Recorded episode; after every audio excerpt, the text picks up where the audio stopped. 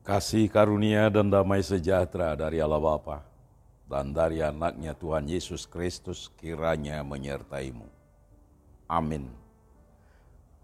Sahabat rohani firman Tuhan renungan bagi kita hari ini tertulis dalam kitab Wahyu pasal 12 ayat 3.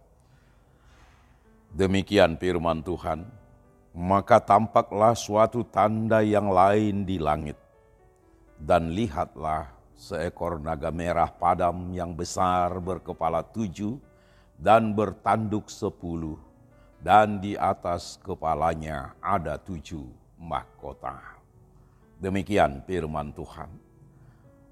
Binatang naga merah di sini adalah merupakan gambaran daripada iblis.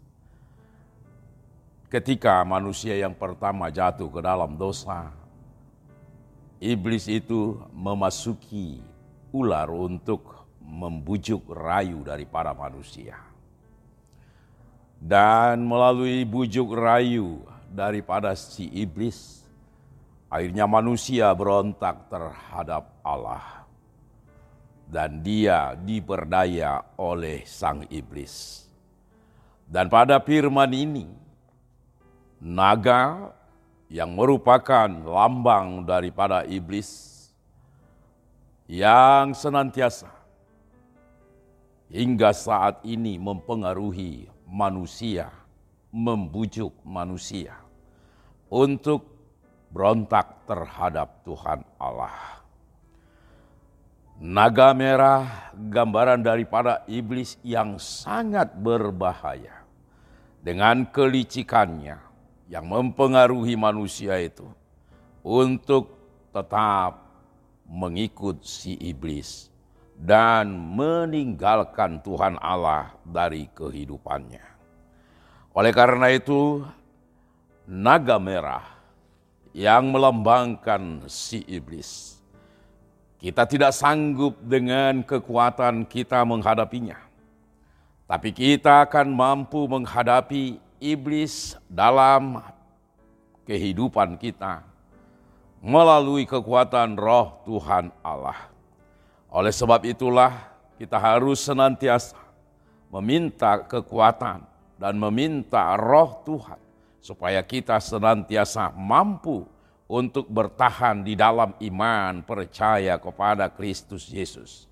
Dan dengan kekuatan Roh Kudus, maka kita akan betul-betul mampu untuk menaklukkan kuasa daripada iblis yang sungguh besar seperti gambaran daripada naga merah, binatang yang begitu besar, binatang yang memiliki tanduk yang banyak dan ini merupakan suatu pertanda bahwa iblis itu memiliki kekuatan yang besar untuk menjatuhkan manusia ke dalam dosa.